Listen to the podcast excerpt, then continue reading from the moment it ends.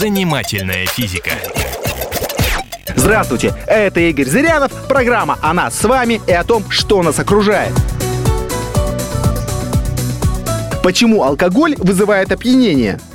О том, что применение спиртосодержащих препаратов вызывает общую анестезию организма, люди знали много лет назад и повсеместно пользовались этими свойствами алкоголя.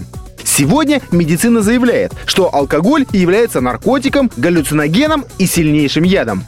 Кроме этого, он растворитель биологических жиров. Спирт, как известно, используется для обезжиривания и очистки поверхностей. Так вот, после того, как он попал к нам в кровь, он начинает соприкасаться с частицами крови, с эритроцитами.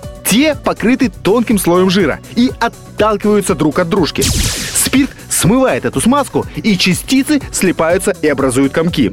Размер этих комков зависит от степени опьянения. Все наше тело пронизано мельчайшими сосудами, капиллярами. По ним течет кровь и переносит кислород.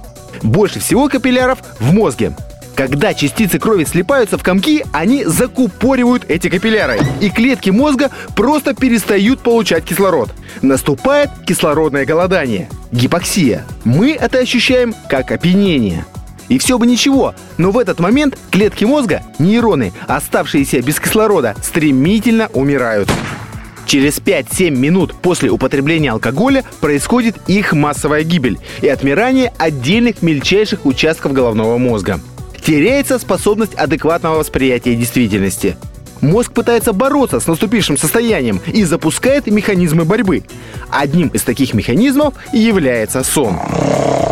Те нейроны, которые погибли из-за кислородного голодания, надо из мозга как-то убрать, иначе они начнут разлагаться, и мозги начинают промывать. В прямом смысле этого слова. Жидкость приливает к голове и промывает кору головного мозга.